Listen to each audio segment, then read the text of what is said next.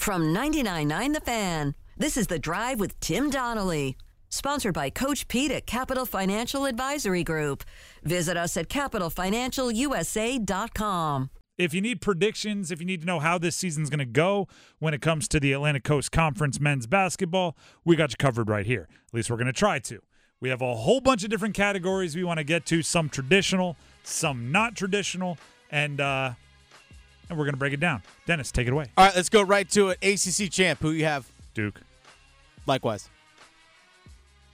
It's it, it really is a the reason why I think it's Duke is because they're a throwback with all the modern upgrades. It's like Okay. it's like when you see a uh, uh like a I don't know a, a old Mustang or something, Mm-hmm. but if you got to put like a modern Lamborghini engine in it or something, Okay. because they are returning four or five starters. When you are one of the blue bloods that gets all the one and dones, you just don't get that oppor- That's a throwback, right? Returning four or five starters is how we used to talk about it, like in 1997. True. I mean, but here's the thing: Carolina last year had that exact same situation, right? True, true. I That doesn't guarantee anything. doesn't guarantee anything. I mean, it's a good point. Um, I look at the perimeter of Duke with a little bit more uh, confidence than I. I mean, Caleb Love is what Caleb Love. Try not to name names here. Um, I think I th- I'm more confident that there won't be a fall off from the guys on the perimeter of Duke. But you're right; it's not hundred percent guarantee.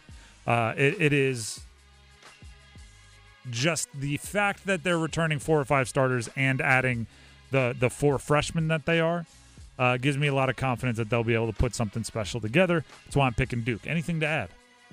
No, No. nothing. Before All we get into individual awards, let me ask you this one. Here's next. So, ACC champion, you have Duke. Who from the ACC makes the NCAA tournament? Okay.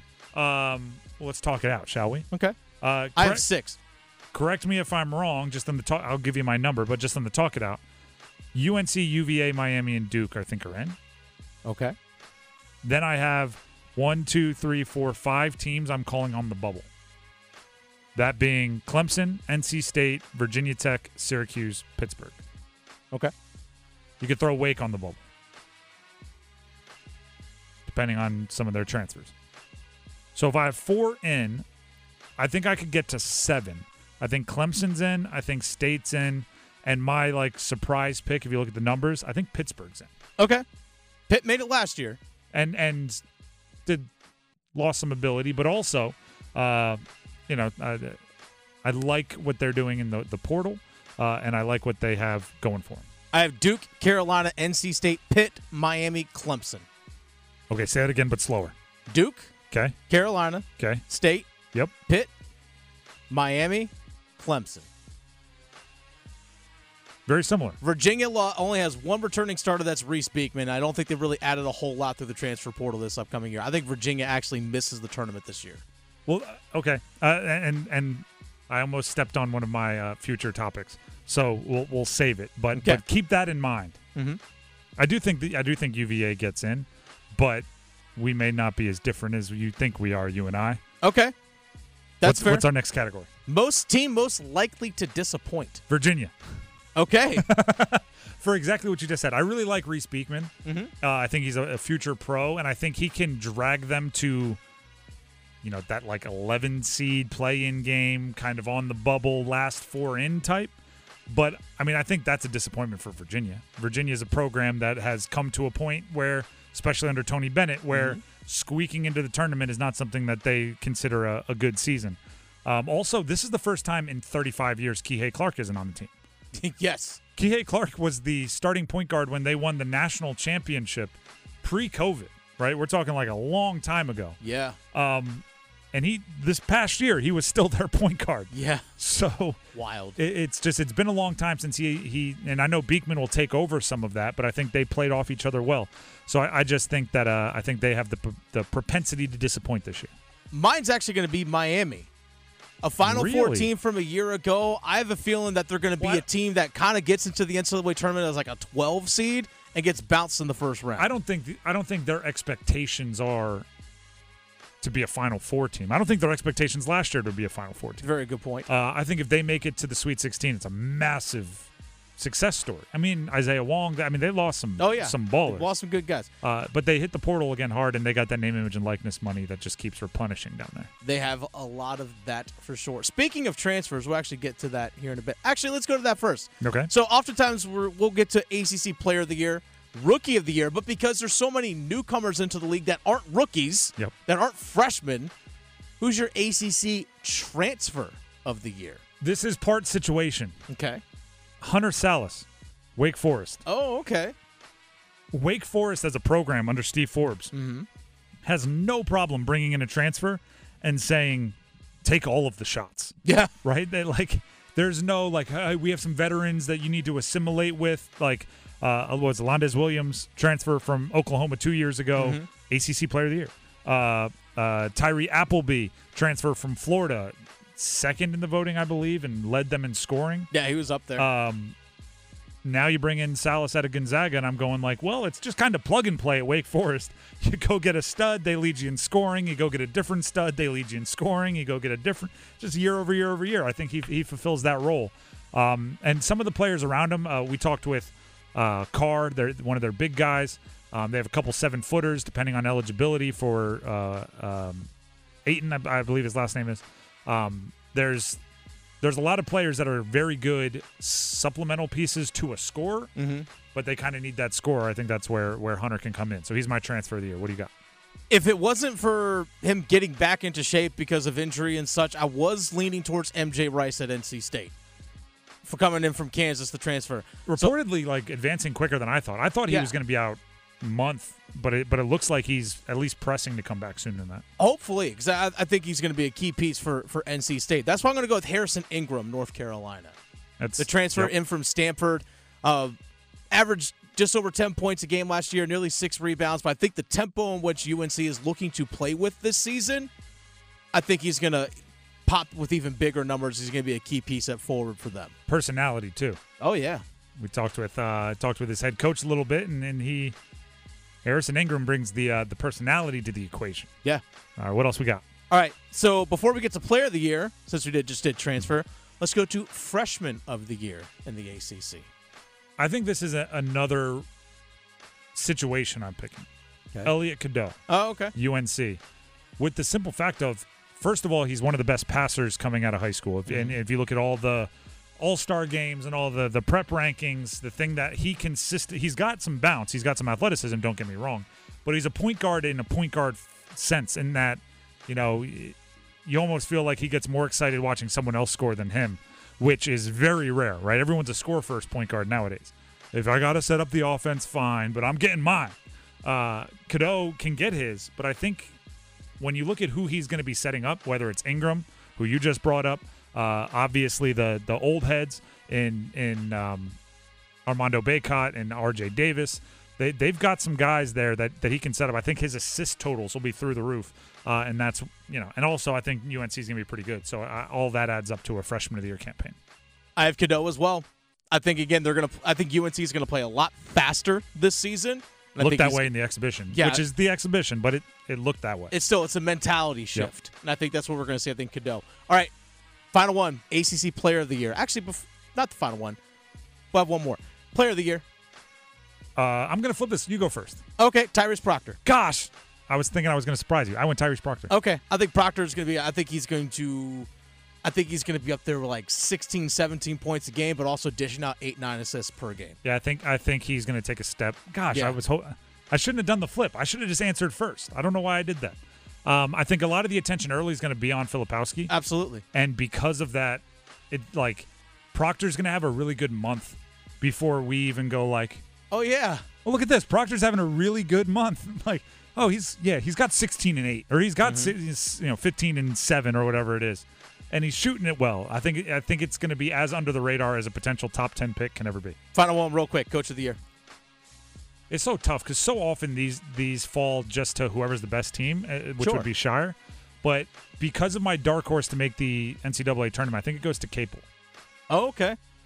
he he made a big leap last year. I think if he shows that like 24, 25 wins is kind of the new standard at Pitt, it's gonna it's gonna turn a lot of heads. So I'm I'm going Capel. Keatts, NC State. Hey, no complaints here. I think NC State finishes fourth in the conference this year. Which would be so. But I and, think and you be. picked Miami it's to disappoint. So Duke, UNC, and who above them? Oh. It's still Miami. might be Clem. Might, might, yeah, Clemson- might be Clemson be Miami. there. yeah, I mean, I, I I said think most I likely. think, never I- said they would. True. None of them are going to disappoint. What? That's a hot take. I know. There will be a disappointment somewhere.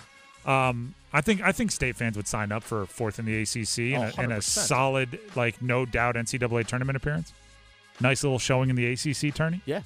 Career driven individuals ready to unlock your potential? Discover William Peace University's School of Professional Studies. Our classes are tailored for the working professional. Attend class on your terms with our online sessions and choose from various start dates throughout the year. Dive into a curriculum designed for success. Every class is a stepping stone that takes you closer to your career goals. Take one or more classes, it's in your hands. Elevate your career with William Peace University's School of Professional Studies. Dive deeper at williampeace.info slash SPS. Your journey begins here.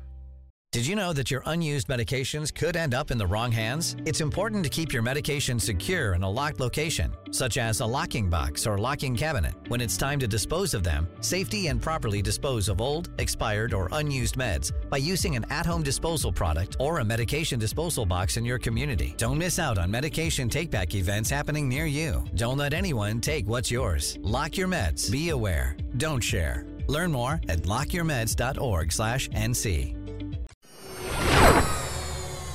The Canes have made a habit out of their last five or six games of not being rattled when they fall behind. And on Saturday, they, I mean, the exact perfect example of that. They were down three goals to Zippy. Yep. Soccer fans, 3 0. They were down three goals to nothing about halfway through the second period. That's not easy. All the the metrics or whatever to give them their percent chance to win was in the in the trash. Uh, and then the, the names that I kind of wanted to step up started stepping up. The first goal was Jalen Chatfield, who I just like to see. I, am just a chatty fan. Uh, but the assist to Staal and Martinook, Mhm. right? You want your vets to kind of smooth things over. They find Chatfield, who's not as veteran, but but obviously Staal and Martinook are. Uh, Dmitry Orlov scores the next one. Yeah, first is a Cane. So the the defensemen are like, guys, I got it. But also, those are the two I want to look the best Mm-hmm. because I need Orlov to live up to the high price tag, and, and you need him to start settling in and feeling comfortable. I best say it's probably pretty good for his confidence. Like, okay, I finally got Oh. that first goal. Did uh, Did you see the video from in the locker room after the game? I actually missed that. No. Okay, uh, Brind'Amour is after that game was very pleased with everybody, and he was, yeah, hey fish, wait a da da da da, hey, like going all nicknames right, and then and walking back and forth, pacing. Every uh, uh, gave Lemieux a shout out, Pep. Mhm. Uh, so he like it was very just good vibes, and then he went, "Where's Orly?" and everybody started going nuts. And then uh, he had a T-shirt that said like "Cause Chaos," and he threw it to Orlov. And Orlov, I've I haven't seen a smile as big as the Dmitry Orlov smile since like my my two year old son got his first bite of like ice cream cake. like it, it was it was just the biggest grin, holding it up with the the it, and you could tell there was like a relief there where it's like I finally got one.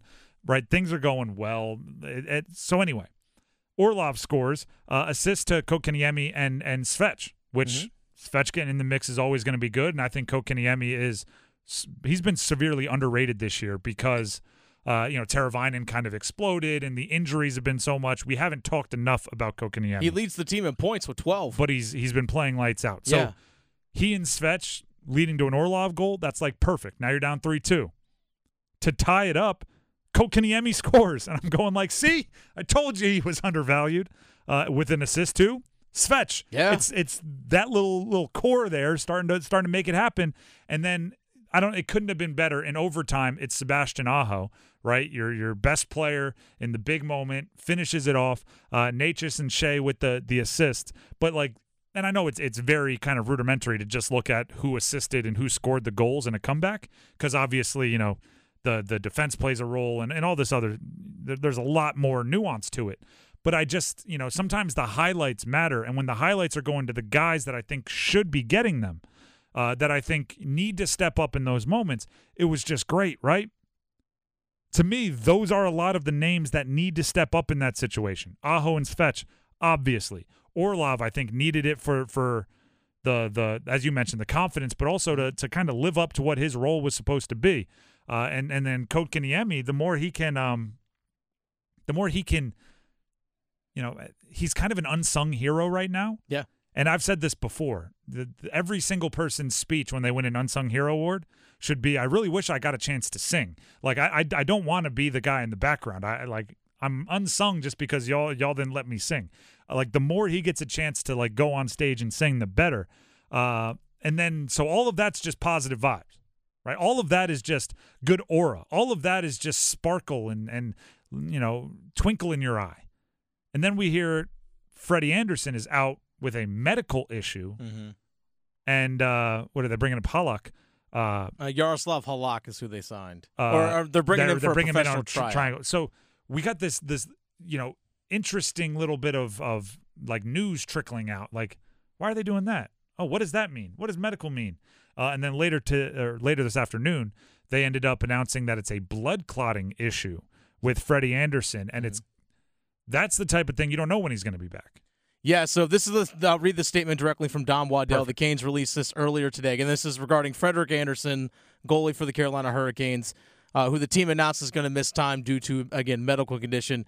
Uh, Don Waddell said during recent medical testing, it was discovered that Frederik Andersen had a blood clotting issue that needed to be addressed.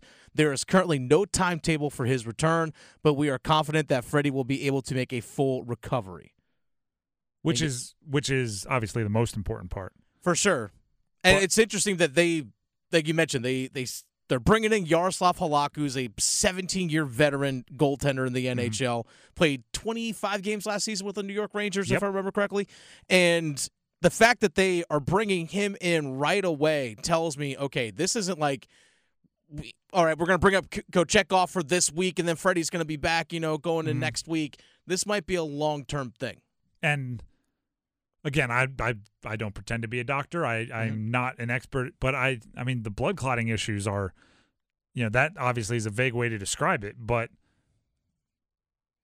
you know that's not something that we you know you you twist an ankle I can tell you, I've seen a lot of an- ankles twisted, and I can Mhm. tell you kind of how long to expect. Is it high ankle? All right, that's going to extend. Like you, you pull a hammy. I've got way too much experience with hamstrings. I can tell you. All right, if it's a mild strain, you're looking at a three weeks, and if you you know da, da, da, da. blood clotting issue, it's hard to plan for. Right? Yeah. It's just we you don't have a lot of uh pre pre precedent of, of seeing it in the past, and obviously it's a little bit more serious. So you don't want to take any chances or do any rushing back. Um, but I also want to say this: Freddie is important.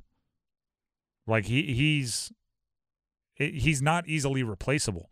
I think last year, because you know you you brought up Kochetkov. Kochetkov played well, right? And uh, Raanta, you you you know what what he brings to the table, but because you had like you know success with three different goaltenders last year, I think it gets uh, kind of overlooked maybe how how Freddie Andersen is um, making it he makes up for a lot of the the out of position stuff we've seen from the defense thus this far. Um, and and that's not to say that the other guys don't. I just trust Freddie a bit more.